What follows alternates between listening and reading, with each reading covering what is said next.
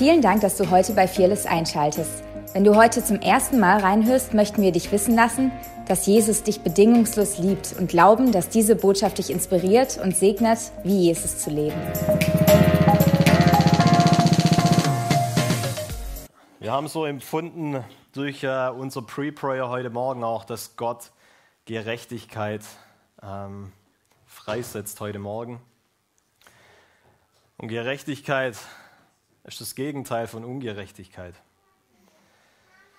Und ich glaube, wir haben durch den Gottesdienst hier schon etliche Formen gesehen, wie Gott Ungerechtigkeit begegnet.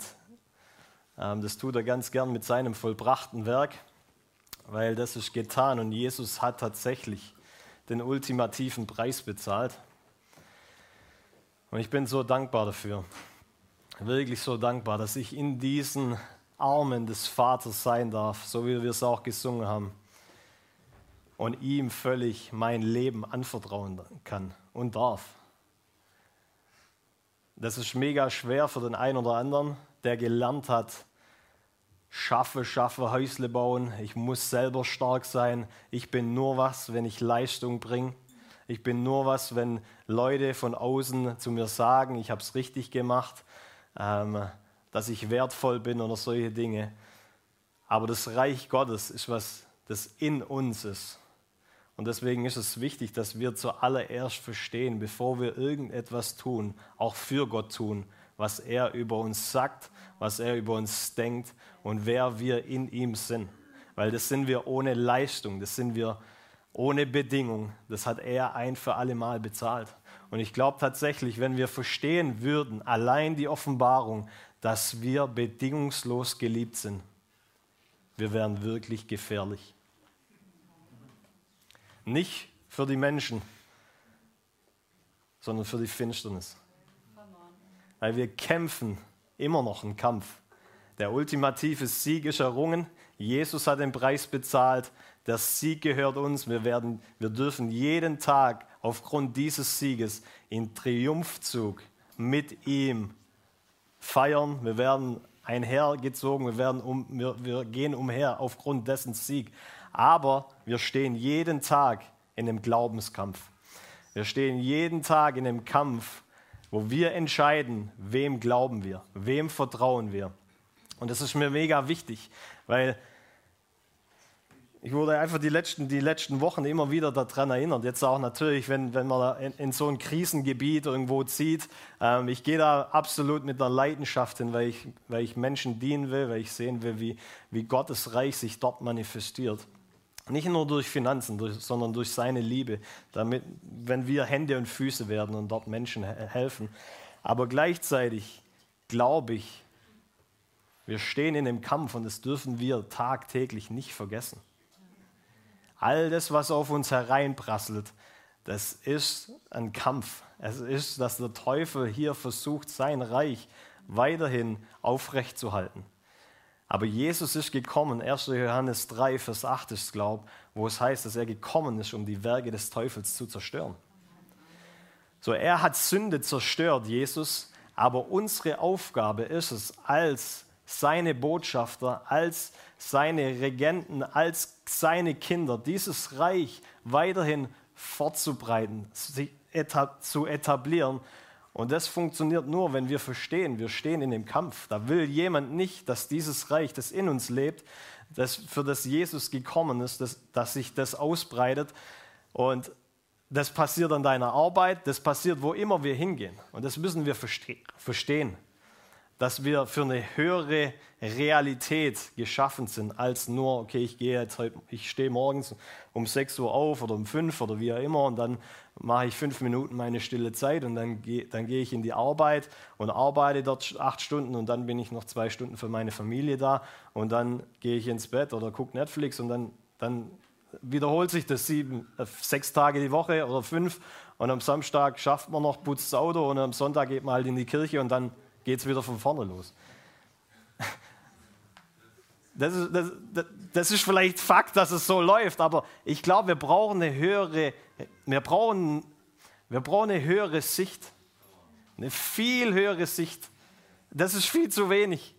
Das ist viel zu wenig. Jesus ist für viel mehr gestorben. Und das, wir haben es heute Morgen gehört, Epheser eins, ja, dass Jesus unsere Augen aufmachen will, damit wir das sehen, was unsere Berufung ist. Weil ich glaube, nur wenn wir ergreifen, für was Jesus bezahlt hat, können wir auch wirklich darin leben. Und ähm, deswegen möchte ich heute Morgen ein bisschen über das Reich Gottes reden. Und bevor ich das mache, wir haben die letzten Tage oder letzten Wochen über die Furcht des Herrn etliche Dinge gehört. Und ich glaube, dass es essentiell wichtig ist, dass wir diese Furcht des Herrn in uns begrüßen, weil sie eigentlich schon in uns lebt. Die Furcht des Herrn ist eines der sieben Geister von Jesus. Denkst du vielleicht, hat er einen... Was labert der für Sachen? Ich lese es euch ganz kurz vor, das, das steht in Jesaja, Jesaja elf, da wird Jesus beschrieben und da heißt es von Jesus, und es wird ein Spross von dem Stamm Isais aufgehen und ein Zweig aus seiner Wurzel wird Frucht bringen. Auf dem wird der Geist des Herrn ruhen, der Geist der Weisheit und des Verstandes, der Geist des Rates und der Stärke, der Geist der Erkenntnis und der Furcht des Herrn. Und sein Wohlgefallen wird die Furcht des Herrn sein.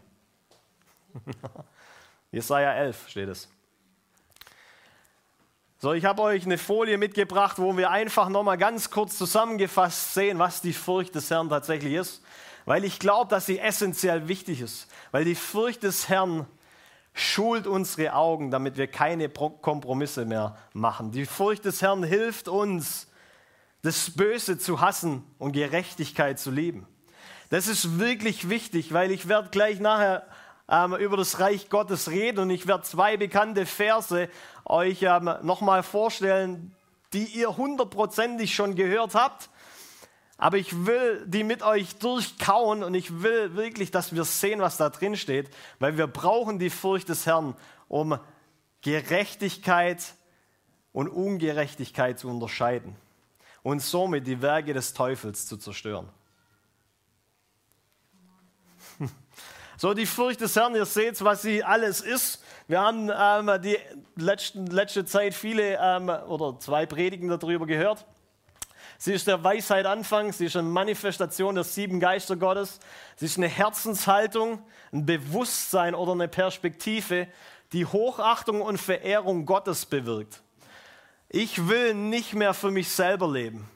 Ich lasse oder ich, ich möchte nicht mehr mangelorientiert sein, für mich selber kämpfen, sondern ich entscheide, Gott zu fürchten, ihn zu respektieren und ihn beim Wort zu nehmen. Wenn ich das tatsächlich mache, dann fürchte ich Gott mehr als meinen Umstand, mehr als was Menschen über mir sagen, mehr als wie mein Geldbeutel gerade aussieht oder sonst irgendwas. Ich vertraue ihm mehr und deswegen kann sich auch dann das Reich Gottes in mir ausbreiten.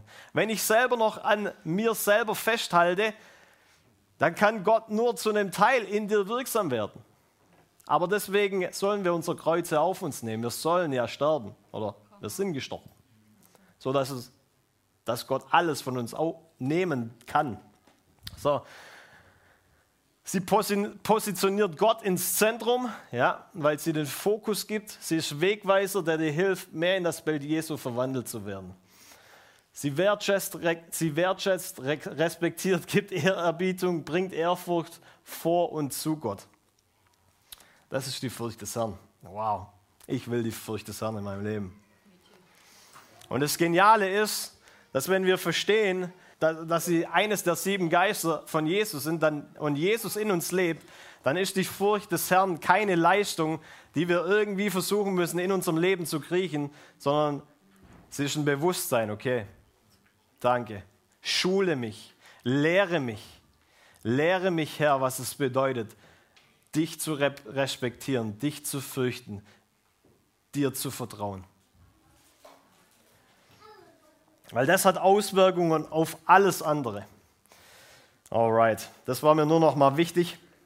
Ich habe ein Buch geschrieben, das erste Exemplar, das ist rausgekommen. Das wird irgendwann mal in den nächsten Monaten rauskommen. Das heißt Freude trotz Umständen.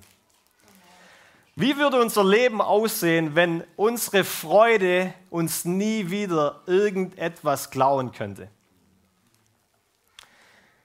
Also hier geht es gar nicht so viel um, okay, wir müssen ein bisschen mehr lachen oder ein bisschen fröhlicher sein. All das ist auch gut, weil Freude ist Medizin.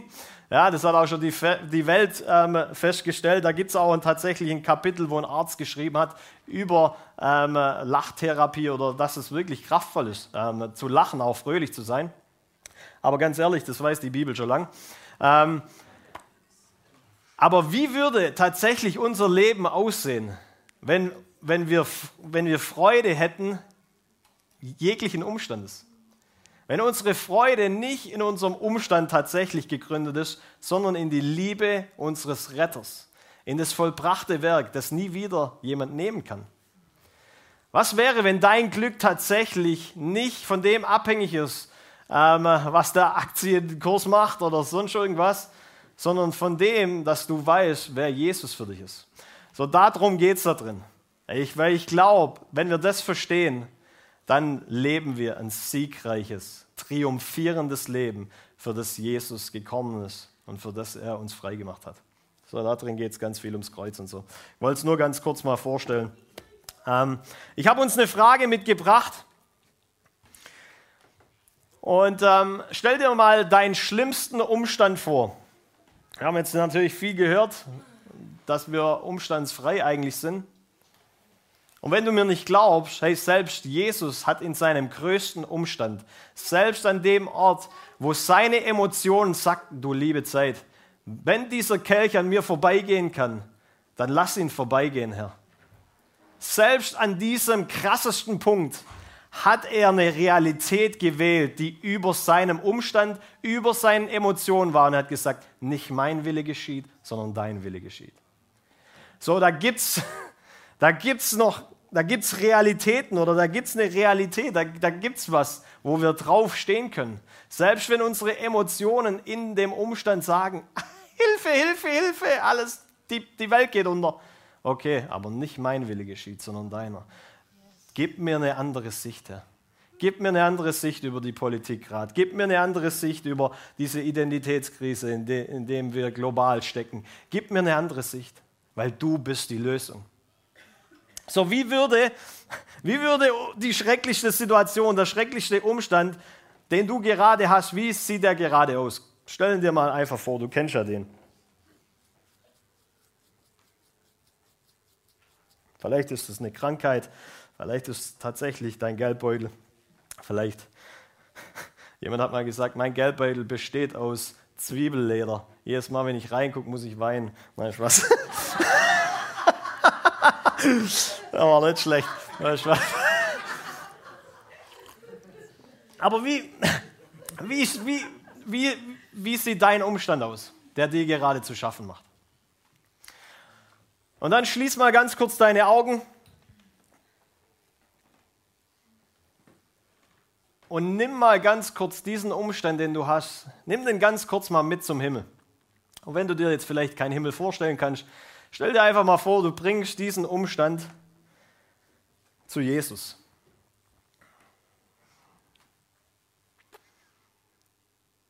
Und dann ist meine Frage, ist Jesus größer als dieser Umstand oder nicht?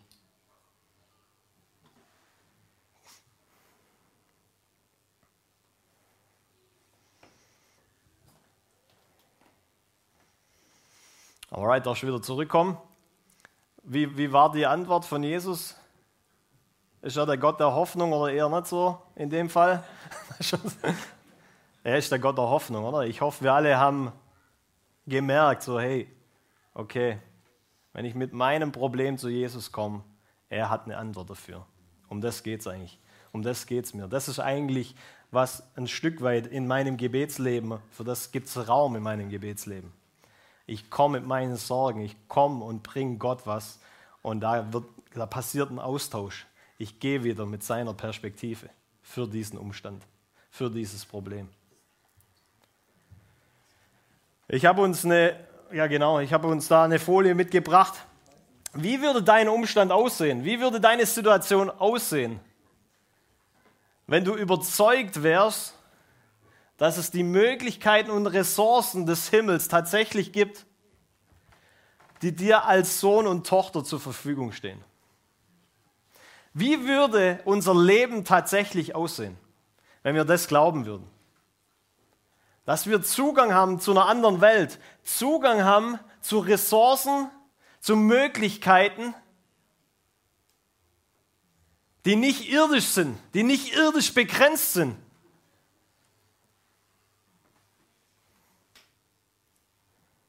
Ich habe eine gute Nachricht für dich heute Morgen. Wenn du Ja zu Jesus gesagt hast, wenn du gesagt hast, ich möchte dir nachfolgen, Jesus, nicht mehr mein Wille geschieht, sondern dein Wille geschieht in meinem Leben, dann hast du hier Zugang. Dann hast du tatsächlich Möglichkeiten, die du davor nicht haben konntest, weil davor warst du auf deine eigene Leistung gebaut. Jetzt aber hast du Leistung und Zugang zu was ganz anderem, zum Himmel, der, keine, der keinen Mangel kennt. Mangel existiert nicht mal in Gottes Wortschatz. Und als wir gerade im, im Worship standen, habe ich hier ein Bild gehabt. Und auf diesem Bild stand ganz groß "done" drauf, also im Englischen "getan". Und die Techniker, praise God für sie, die haben mir das einfach mal kurz ähm, noch kreiert. Ähm, Halleluja für unser geniales Technikteam. Ähm, come on, ja. Yeah. Vielen, vielen Dank. Und ich habe dieses Wort gesehen, es ist vollbracht oder dann, es ist getan. Und was fällt dir auf, wenn du dieses Bild siehst?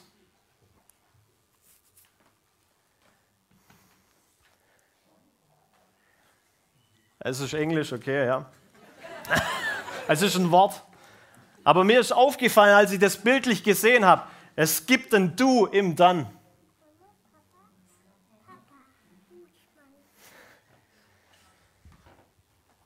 Es gibt ein Du im Dann. Oh, ich hoffe, das ist so ein bisschen, das, wo, ich weiß nicht, warum ich das Bild bekomme, aber ganz ehrlich, je, jetzt ist auf jeden Fall das Ziel von heute Morgen, dass wir das verstehen. Wir, wir arbeiten oder wir, wir sind diese Botschafter, wir sind diese Himmelsbürger, die eine Welt mit sich bringen, in Situationen hinein, in unseren Job, in unseren Alltag hinein. Aber das tun wir nicht aus uns heraus, sondern das tun wir aus dem vollbrachten Werk raus. Wir als Fearless, wir haben gesagt, unsere Vision ist Erweckung. Erweckung nicht aus unserer Kraft, und Erweckung ist für uns auch nicht nur eine Ausgießung, sondern Erweckung ist, dass das, was tot war, zum Leben kommt. Ja, also zuallererst mal persönliche Erweckung, dass da was, was, was tot vorher war, zum Leben kommt in Jesus. Und dass das nicht aufgrund von dir passiert oder deiner Leistung, sondern es passiert durch die Gegenwart Gottes, durch das Verständnis des vollbrachten Werkes. Und je mehr Menschen herumlaufen mit diesem Verständnis, dass sie errettet wurden aus Gnade, dass sie heraus erlöst wurden von dem Reich der Finsternis hinein ins Reich des Lichtes und jetzt aufgrund dieser Herrlichkeit, dieser wiederhergestellten Herrlichkeit Zugang haben zu allen Möglichkeiten, zu allen Ressourcen, die der Himmel hat, auf einmal hier Reich Gottes bauen können. Eine, eine Himmelskultur.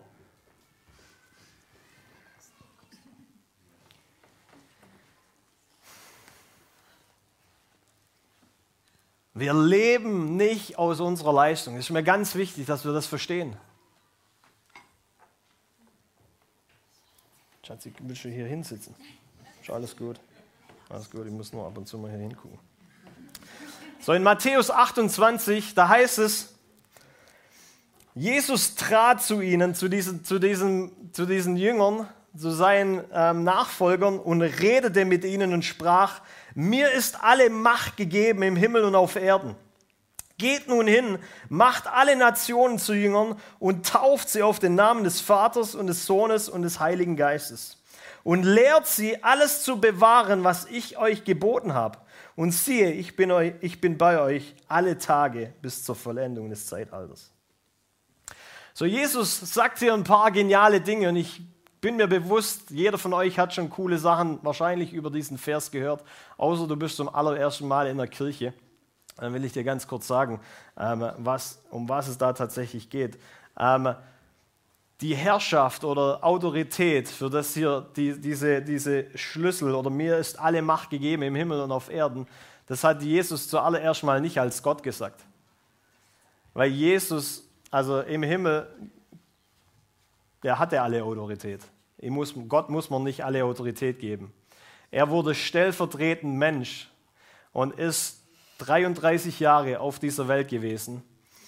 Und hat diesen ultimativen Preis am Kreuz bezahlt und hat somit den Teufel entmachtet. Und wir müssen nur aufpassen, Schatzi, dass es nicht umfällt, okay? Sonst ist alles gut. Und er hat somit, somit diese, uns frei gemacht zu seiner Herrlichkeit. Schatzi, mich, mich, mich lenkt es ein bisschen ab, okay? Aber so die, die Frage ist, wenn Jesus sagt hier drin und lehrt sie, alles, was ich euch geboten habe, jetzt kommt die Chefin. Ja, Spaß.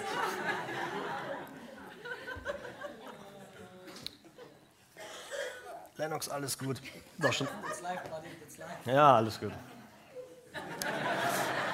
Wir können ja mal fragen, was, was die Interpretation da dazu ist.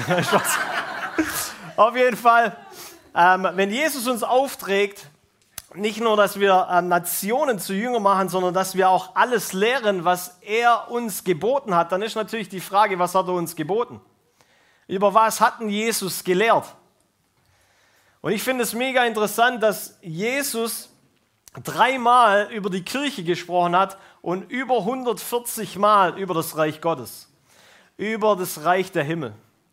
Und ich will ganz zu Anfang sagen, unsere Überzeugung ist genau das, was ihr bei den Church News gehört habt, dass das Reich Gottes Familie ist. Weil es aus Beziehungs- oder weil es in einem Beziehungsgeflecht, durch ein Beziehungsgeflecht lebt. Das Reich Gottes ist nichts nur Statisches, sondern das Reich Gottes, es hat einen König. Und wenn dieser König kommt, dann kommt sein Königreich mit ihm und somit auch eine Königreichskultur. Und das müssen wir verstehen, weil egal in, welcher, in welchem Job du bist, egal wo du unterwegs bist, sechs Tage, fünf Tage in der Woche, und du Jesus in dir hast, dann hat dieser König in dir Wohnung genommen und somit nimmst du einen Königs, also diesen König an deine Arbeitsstelle mit. Und was passiert, wenn dieser König kommt? Sein Reich, diese Königsherrschaft, diese Kultur, die in dir lebt und dich durchdringt zuallererst mal, aber die geht dann raus. Du machst eine Tür auf, sozusagen, jetzt mal bildlich gesprochen, und da fließt der Himmel raus. Da fließt Königreich Gottes raus. Und es versucht, alles nass zu machen, alles zu berühren, mit dem du in Berührung kommst. So in Johannes achtzehn, Vers sechsunddreißig, da redet Jesus davon, dass sein Reich nicht von dieser Welt ist. Und deswegen kämpfen wir auch nicht gegen Mächte und Gewalten in dieser Welt, sondern die sind geistlich. Es ist ein geistlicher Kampf. Und das müssen wir verstehen. Deswegen glaube ich auch, dass Familie oder ich nenne es mal Identität so angegriffen ist von irgendwelchen Systemen. Es ist ein geistliches Rütteln an dem, was, für was Gott gestorben ist. Mann und Frau, die fruchtbar sind und Familie kreieren. Deswegen glaube ich von ganzem Herzen, dass das Reich Gottes tatsächlich Familie ist, weil es in Beziehungen agiert, fließt, lebt. Und wie in der Familie das tatsächlich so ist, dass jeder gewertschätzt wird, dass jeder gleich geliebt wird, so soll das zumindest sein, dass jeder seinen Platz zum Dienen hat, dass jeder gesehen, angenommen ist. Und das glaube ich, das ist Reich Gottes. Jeder ist wichtig. Nicht nur irgendwelche Superstars oder sonst irgendwas. Und dann gibt es diesen berühmten Vers, zumindest ist der mir eingefallen, als ich über das Reich Gottes nachgedacht habe. Matthäus sechs, dreiunddreißig. Trachte aber zuerst nach dem Reich Gottes nach seiner Gerechtigkeit. Und dies alles wird euch hinzugefügt werden. Andere Übersetzungen sagen, und alles andere wird euch zuteil werden, wird euch geschenkt werden. Wer will alles andere geschenkt? Auch nur fünf von euch. Ja gut, okay. War ein bisschen mehr. Ähm, also ich will, auch, ich will alles tatsächlich. Und das Geniale ist ja, dass wir in Christus Zugang zu allem haben. Wir haben alles geschenkt bekommen. Dann heißt da weiter, so seid nun, also wenn wir das tun, so seid nun nicht besorgt um den morgigen Tag. Hier wird was ganz praktisch. Und ich liebe das, dass wir ja auch ganz oft davon reden, ja, dass das was Geistliches, das muss irgendwo praktisch werden. Ansonsten schwirren wir irgendwo da draußen rum und wir leben in anderen Sphären und versuchen, das Reich Gottes freizusetzen und haben gar keine Ahnung, was es überhaupt ist. So, das Reich Gottes, wenn wir nach Gottes Reich und nach seiner Gerechtigkeit trachten, wenn du deine Bibel dabei hast, schlag das mal mit mir auf, Matthäus sechs, Vers dreiunddreißig. Warum? Ich glaube, wir, wir, wir kennen den ersten Teil dieses Verses. Trachtet aber zuerst nach dem Reich Gottes. Okay, ich soll nach dem Himmel trachten. Ich soll himmlisch gesinnt sein. Ich soll fokussiert sein mit meinem Denken, mit meinem Herzen auf das, wo Jesus ist. Weil eigentlich bin ich auch da mit ihm. Ich bin mit ihm da hineinversetzt. Ich bin nicht mehr von der Welt, ich bin noch in der Welt, aber ich bin von einer anderen Welt. Ich bin ein Himmelsbürger, sagt Philipper drei. Ähm, und all diese Dinge. Aber dann heißt es da noch weiter, und nach seiner Gerechtigkeit. Was ist denn seine Gerechtigkeit? Du sollst nicht nach deiner Gerechtigkeit trachten, sondern nach seiner.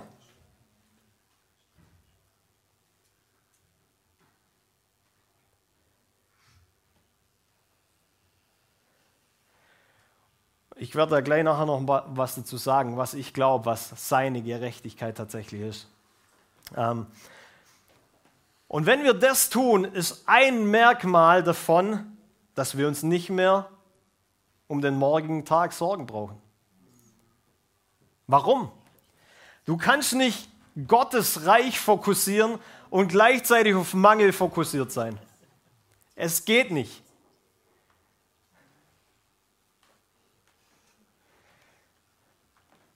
Du kannst nicht auf der einen Seite sagen, Jesus, dein Wille geschehe, und gleichzeitig sagen, ich mache jetzt mal mein Wille.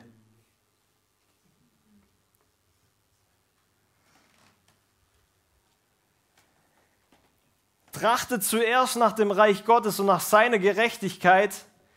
Das Gleiche könnten wir auch sagen in Matthäus sechs, ein paar Verse weiter vorher, Vers fünf, wo die Jünger fragen, wie sollen wir beten? Und Jesus sagt, betet, Vater im Himmel, dein Reich komme, dein Wille geschehe, wie im Himmel, so auf Erden.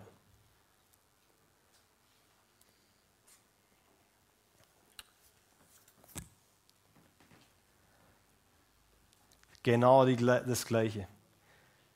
Vater, Familiensprache, Reich Gottes ist Familie. Dein Name sei geehrt, sei geheiligt. Dein Reich komme, wie es im Himmel ist, so auf Erden.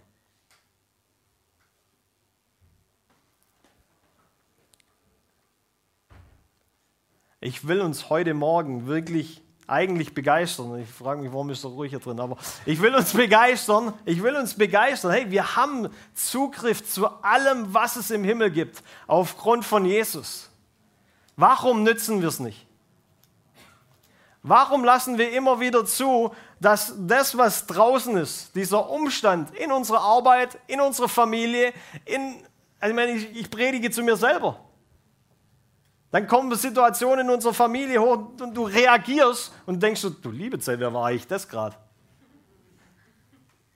Warum reagiere ich so? Weil ich zulasse, dass das, was draußen ist, mich diktiert oder mich mehr beeinflusst als das, was in mir lebt eigentlich. Und so gibt es immer wieder Situationen, und je sensibler wir sind, und da gibt es keine Verdammnis in dem, aber wir haben eigentlich Zugang zu einem anderen Leben. Wir können eigentlich anders reagieren, äh, oder reagieren. Und das möchte ich uns schmackhaft machen. Jedes Mal, wenn wir vielleicht aus, ich will nicht sagen aus der alten Haut oder sowas, aber jedes Mal, wenn wir irgendwie reagieren, das eigentlich genau gleich ist, wie die Welt reagieren würde, dann lass uns mal das hinterfragen und sagen, sag mal, was ist eigentlich los? Jesus, ich will aus deiner Perspektive handeln. Ich will im gegengesetzten Geist handeln.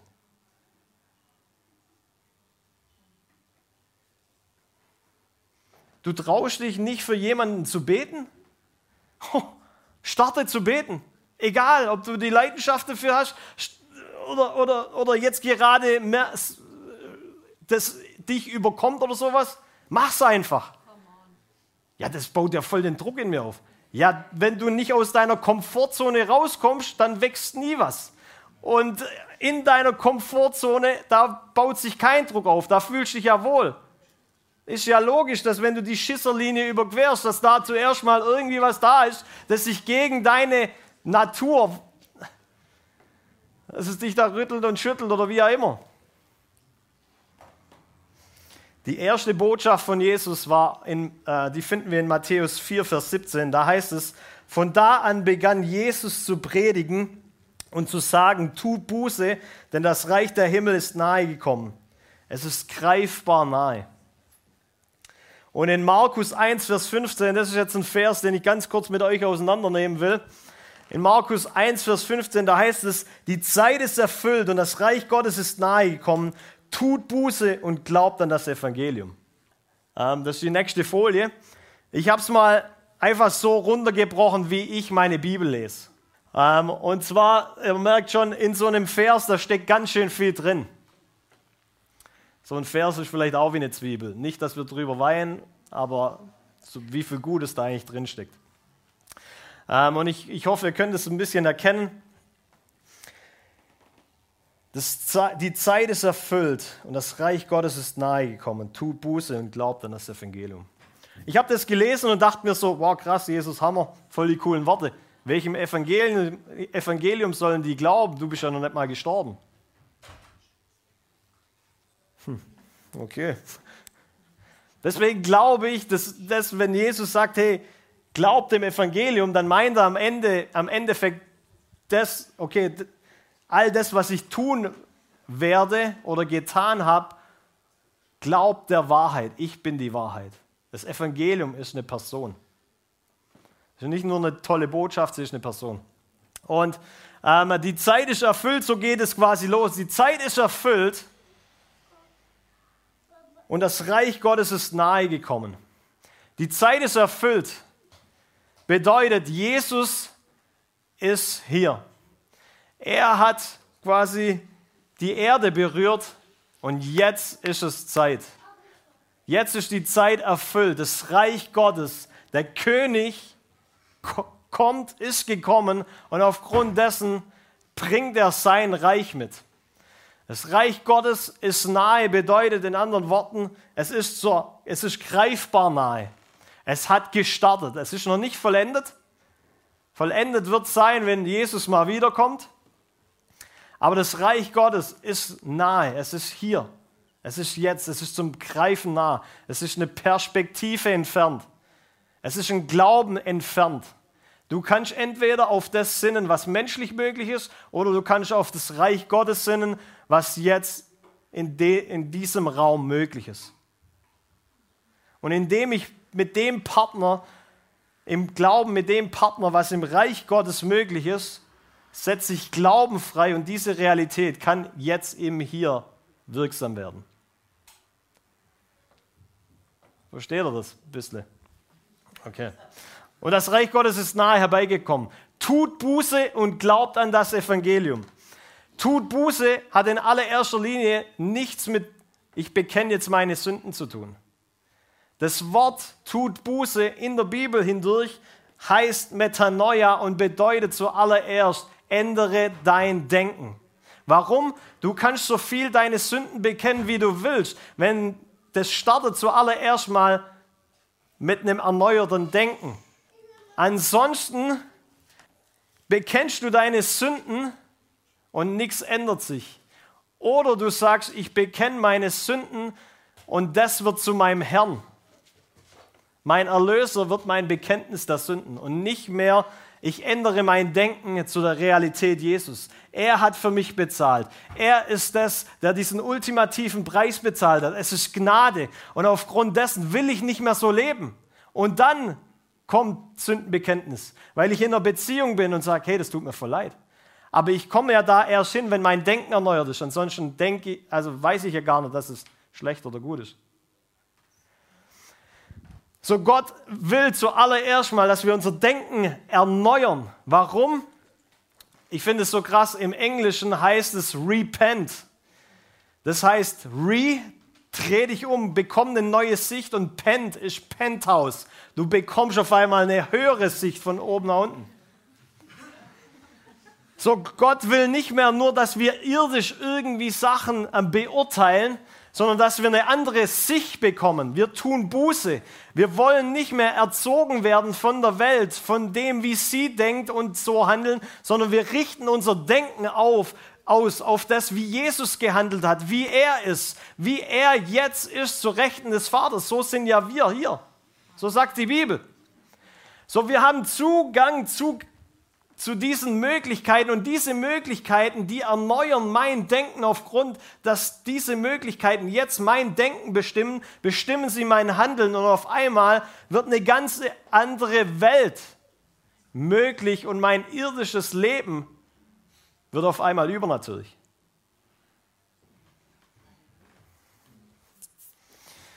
Huh, Shikababa. Deswegen, jetzt können wir vielleicht ganz kurz zurückspringen auf die andere ähm, ähm, Folie, da habe ich geschrieben, das Reich Gottes ist keine Philosophie, ist keine nette Idee, keine Lehrmeinung oder Theorie. Es ist eine reale Herrschaft, die im Unsichtbaren liegt und die sich ausbreiten will durch tatsächlich erfahrbare Wirksamkeit. Das könnte ein Paulus-Satz sein. Gottes Reich, ihr guckt mir alle so an, was, keine Ahnung, was er labert. Von dem her, von dem her gehen wir davon aus. Das Reich ist keine, das Reich Gottes ist keine Philosophie, keine nette Idee, keine Lehrmeinung oder Theorie. Es ist eine reale Herrschaft. Wenn wir wirklich glauben, dass Jesus der König der Könige ist, dann ist das Reich Gottes, das Reich der Himmel, sein Bereich der Herrschaft. Und die liegt im Unsichtbaren, zuallererst mal. Du bist ja gesegnet mit jeder geistlichen Segnung in der Himmelswelt. Das ist zuallererst mal im Unsichtbaren. Wie bekommst du Zugang zum Unsichtbaren in die geistliche Welt? Durch Glauben. Okay, üben wir nochmal. Sie ist eine reale Herrschaft, die im Unsichtbaren liegt und die sich ausbreiten will durch tatsächlich erfahrbare Wirksamkeit. Also die will nicht nur da irgendwo rumschwirren, sondern sie will durch Botschafter, durch Söhne und Töchter, durch Familie sichtbar werden. Das, das Reich Gottes, und ich glaube, deswegen, manche sagen es im, im, im, im Englischen Judgment, also wenn der Herr kommt mit Erweckung, dann kommt er zuallererst mal zu seinem eigenen Haus. Erweckung oder Buße, Erneuerung vom Denken, das passiert zuallererst mal bei uns selber. Und deswegen ist ja das Reich Gottes wie ein Sauerteig. Und er startet zuallererst mal in uns, uns umzugestalten, unser Denken zu verändern, damit da draußen wir diese Saatgeber sind und das Reich Gottes untermengen. Und deswegen gibt es auch nicht mehr übernatürlich und Welt, alles ist übernatürlich. Okay, die Zeit ist schon vorangeschritten. Ich lese uns noch zwei, drei Bibelstellen vor. Daniel zwei, nur damit ihr mir glaubt. In Daniel zwei, da heißt es, Vers zweiunddreißig, dieses Bild, sein Haupt war aus feinem Gold, seine Brust und seine Arme aus Silber, sein Bauch und seine Lenden aus Bronze, seine Schenkel aus Eisen, seine Füße teils aus Eisen, teils aus Ton. Du schautest, bis ein Stein losbrach, und zwar nicht durch Hände, und das Bild an seinen Füßen aus Eisen und Ton traf und sie zermalmte. Okay. Da gibt es einen Stein, der losgeht, nicht durch Hände. Das bedeutet übernatürlich. Das ist wichtig, dass wir das verstehen.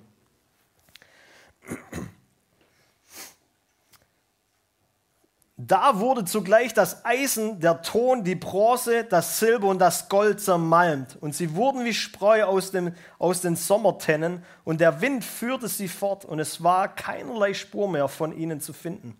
Und der Stein, der das Bild zerschlagen hatte, wurde zu einem großen Berg und erfüllte die ganze Erde. Huh. Also das ist, eine Prophet, das ist ein prophetischer Traum, den Daniel auslegt für diesen König.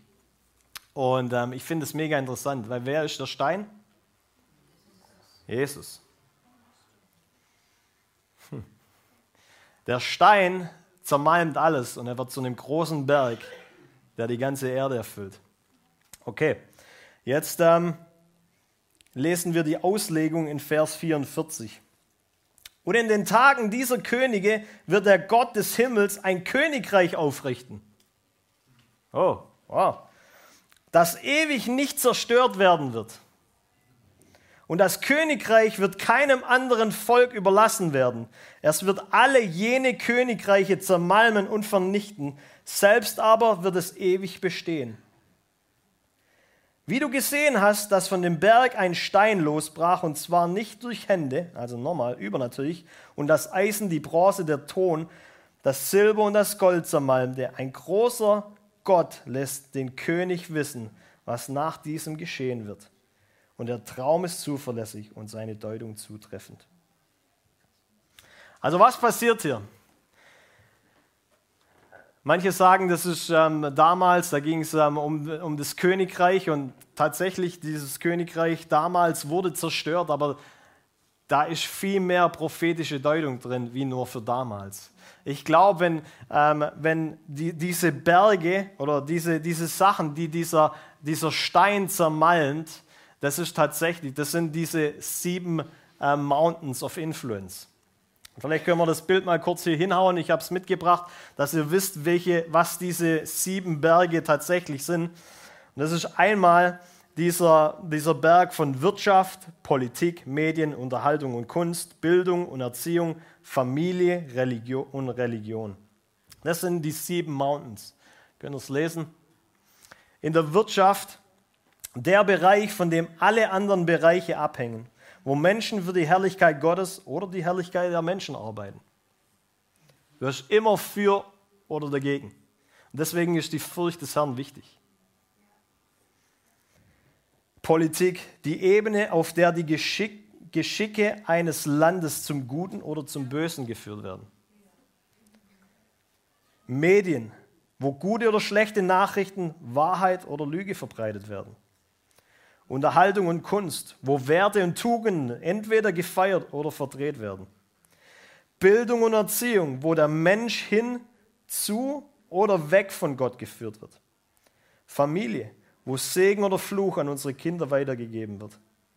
Religion, wo Menschen Gott in Geist und Wahrheit anbeten oder sich mit dem religiösen Ritual begnügen. So, dieser, dieser, dieser Stein, der kommt ins Rollen, und ich glaube, dass dieser Stein, dieses Reich Gottes, das nicht von irdischer Hand losgetreten wurde, der zu einem Berg wird, das ist das Reich Gottes, und der will hier überall rein. Der will das nicht kaputt machen, aber der will das Denken dahinter kaputt machen. Weil wir ja Buße tun sollen, umdenken sollen. Und ich glaube, dann können diese sieben Berge absolut ihren Einfluss, Einfluss, so wie Gott ihn sich gewünscht hat, nehmen. Und wie passiert es? Indem du und ich, weil wir alle hier drin sind, unseren Platz einnehmen als Regenten, als Herrscher, als Botschafter von dieser anderen Welt.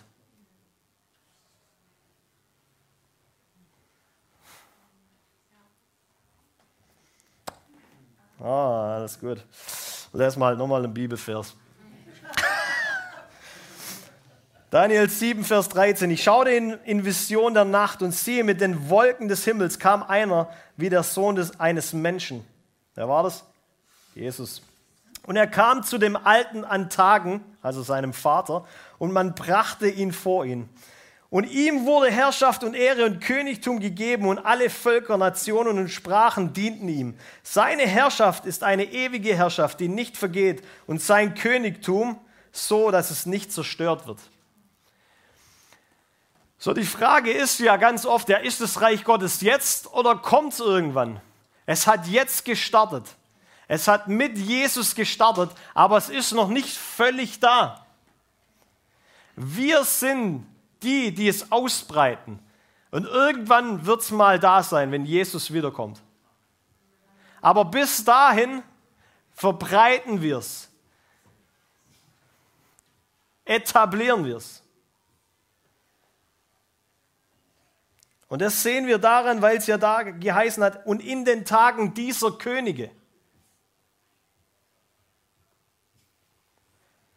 Wenn wir alles Gute, das das Reich Gottes beinhaltet und ist, auf morgen oder die Zukunft verschieben, dann nimmt es uns die Verantwortung im Jetzt.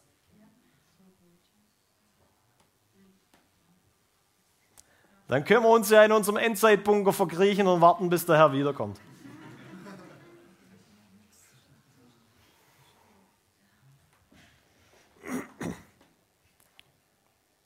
Jesaja neun.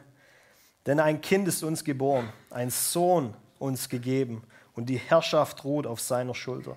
Und man nennt seinen Namen wunderbarer Ratgeber, starker Gott. Wie kann man ein Kind so nennen? Krass, ne? Starker Gott, Vater der Ewigkeit, Fürst des Friedens.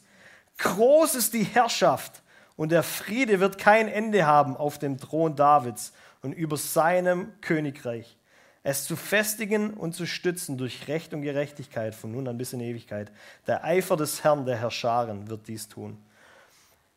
In der englischen Übersetzung heißt da, dass the increase of his government, also er hat kein Ende. Der Friede und die Gerechtigkeit und dieses Königreich, es startet, aber es hat kein Ende. Es nimmt immer mehr zu. Immer mehr zu. Psalm hundertfünfundvierzig, zehn. Es werden dich loben, Herr, alle deine Werke und deine Getreuen dich preisen. Jetzt hört mal zu. Sie werden sprechen von der Herrlichkeit deines Reiches. Sie werden reden von deiner Kraft, um den Menschenkindern kundzutun, deine Machttaten und die prachtvollen Werke deines Reiches. Wenn das Reich Gottes für eine Zukunft bestimmt wäre, irgendwann mal, dann können wir doch jetzt nicht von dem erzählen. Wie willst du etwas, auf etwas trachten, das erst irgendwann mal wiederkommt? Es hat jetzt schon, es spielt jetzt schon eine große Rolle. Das ist mir einfach wichtig. Und dann lass mich mit dem enden. Es gibt noch so viele coole Bibelstellen da dazu.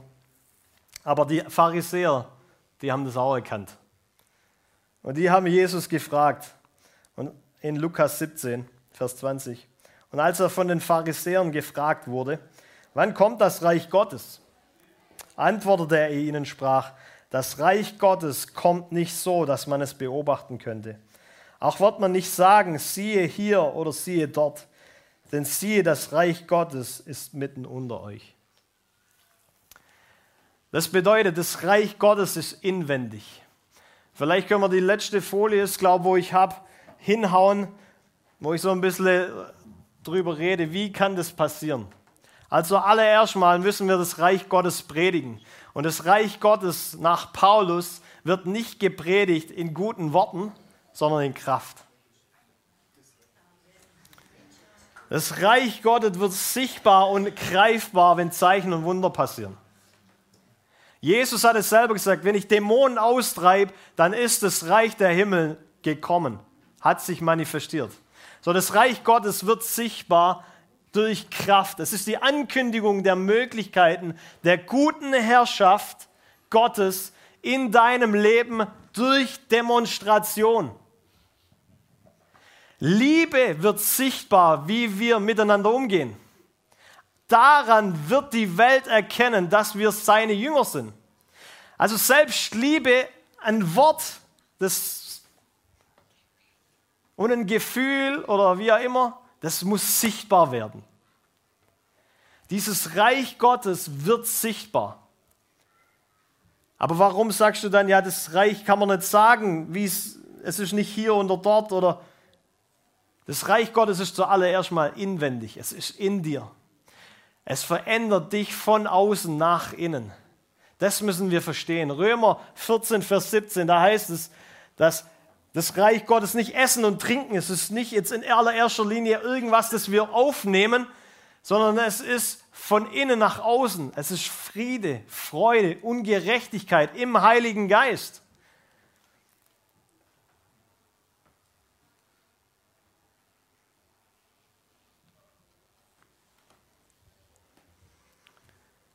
Es ist, kommt durch Dynamis wunderwirkende Kraft, Matthäus zehn, Vers siebzehn. Geht raus, heilt Kranke, weckt Tode auf, reinigt Aussätzige. Umsonst habt ihr empfangen, umsonst geht's weiter. Wir denken manchmal, umsonst, umsonst habt ihr empfangen, umsonst geht's weiter. Da geht's ums Geld, da geht's nirgends ums Geld. Nicht ein, ein Wort steht da Geld, sondern du sollst die Kranken heilen, du sollst Tode auferwecken, sollst Ausreit, Aussätzige reinmachen. Wie geht es? Durch die Gegenwart Gottes. Die wurde dir umsonst gegeben.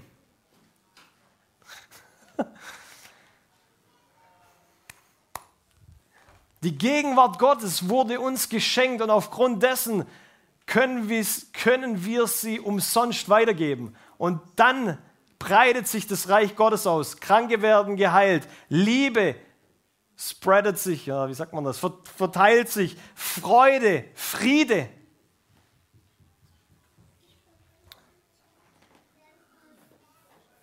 Oh, lass mich noch eins, ein, ein Ding, ein, eine Bibelstelle, okay? Ah, das ist so gut. Also zumindest bin ich happy.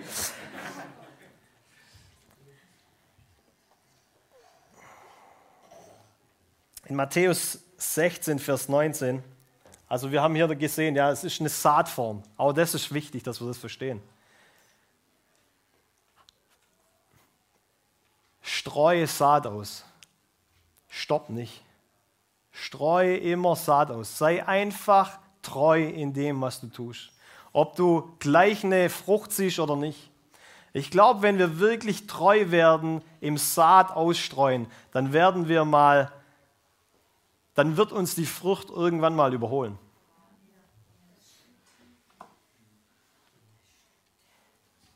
Das wäre doch Hammer. Matthäus sechzehn, Vers neunzehn heißt es, ich werde dir die Schlüssel des Reiches der Himmel geben. Du liebe Zeit, gibt es auch noch einen Schlüssel. Ich meine, Jesus steht ja auch vor der Tür der Gemeinde in Philadelphia und sagt, ich klopfe an. Ganz oft wird es so ausgelegt, ja, Jesus klopft bei dem Herzen an, er will rein. Kannst von mir aus so auslegen, aber die Gemeinde, äh, da redet es zu einer Gemeinde. Die Gemeinde hatte eine Tür und Jesus stand da draußen. Ziemlich schlechtes Bild. Also zu einer Tür gibt es auch einen Schlüssel.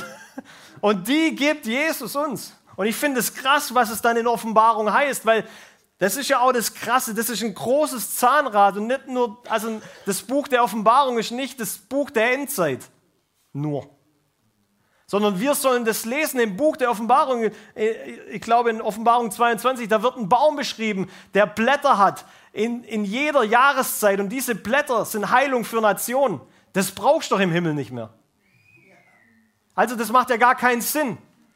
Somit geht der Schreiber davon aus, hey, werd dir bewusst, was im Himmel ist, weil das, was im Himmel ist, zu dem hast du Zugang und dann kannst du zu dem werden. So, der Herr will, dass wir diese Bäume der Gerechtigkeit werden, wo Heilung für Nationen drin ist. Das ist die Frucht für dein Leben. So, Offenbarung drei, Vers sieben, dann bin ich tatsächlich fertig.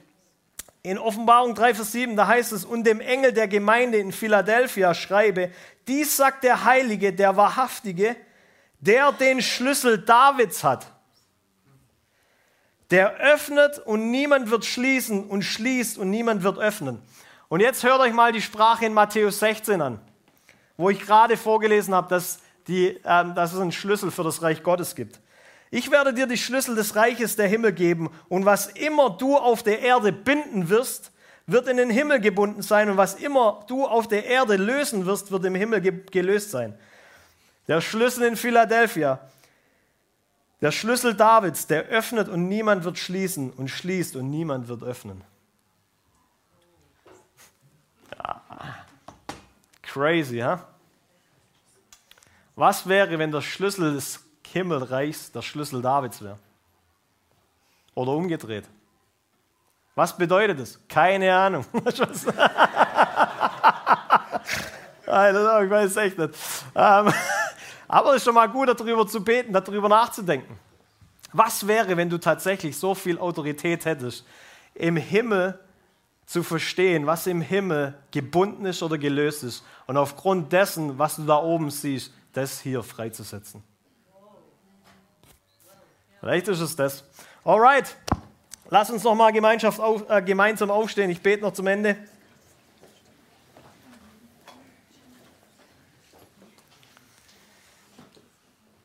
Ich will noch einen Bibelvers vorlesen. Das ist, der ist ziemlich kurz, aber hey, der, der, der hat es richtig in sich. So, ich entschuldige mich jetzt schon dafür. Aber bevor ich für uns bete, will ich das lesen. Es werden nicht alle, die zu mir sagen, Herr, Herr, in das Himmelreich kommen. Junge, das ist richtig krass. Es werden nicht alle, die zu mir sagen, Herr, Herr, in das Reich der Himmel kommen, sondern die, die meinen Willen tun. Und jetzt nochmal, in dem Dann gibt es ein Du. Du wirst in das Reich der Himmel kommen, indem du das realisierst. Es ist voll Pracht und es ist reine Gnade. Er hat sein Leben für dich gegeben. Deswegen bist du bei ihm. Aber bis wir bei ihm sind, haben wir was zu tun. Und das ist sein Reich, seine Herrlichkeit, seine Gerechtigkeit hier auf der Erde zu manifestieren. Weil seine Gerechtigkeit, nach der wir trachten sollen, beinhaltet, dass wir verstehen, dass die Werke des Teufels Ungerechtigkeit sind. Und deswegen wirst du und das Reich des Indes auf einmal die Antwort für jede Krankheit, die es da draußen gibt. Für jeden Mangel, der da draußen ist. Für jede Hoffnungslosigkeit. Und ich sage bewusst du, weil Christus in dir ist die Antwort. Er wird dich benützen. Er wird souverän eingreifen, definitiv. Das kann er auch. Aber er beschränkt sich ganz oft, damit du und ich seine Füße sind. Und ich will jetzt einfach ganz kurz beten. Wenn du heute Morgen da bist und du sagst, ich will meine Regentschaft als Botschafter des Reiches Gottes neu für mich in Anspruch nehmen, dann leg einfach deine Hand auf dein Herz.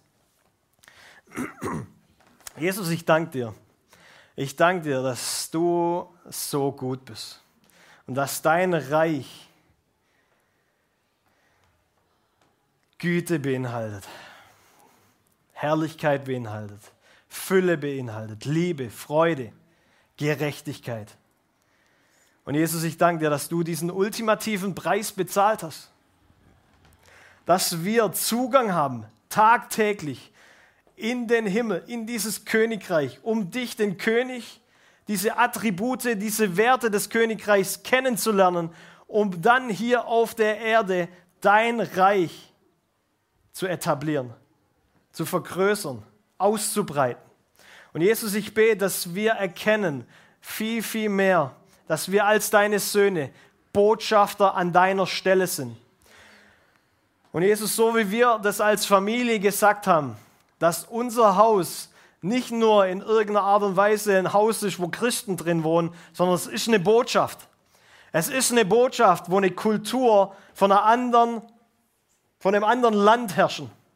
Eine Botschaft, wo Dinge anders laufen wie sonst irgendwo. So bete ich, Jesus, dass wir selber inwendig zu einer Botschaft werden, die ein Kultursystem des Himmels in sich trägt. und gleichzeitig unsere Familien Botschaften werden, wo Menschen einfach nur die Schwelle der Türe überqueren und auf einmal Werten von einer anderen Welt begegnen, deiner Gegenwart begegnen, Jesus. Ich bete, Jesus, dass Familien, die hier heute sind, wirklich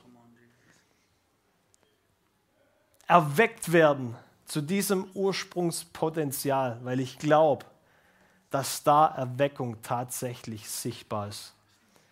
Vater, und dass du dich so ausbreitest in unsere Nachbarschaft, in unser Land, dass persönliche Erweckung zur familiären Erweckung, zur Nachbarschaftserweckung, zur Deutschlanderweckung wird.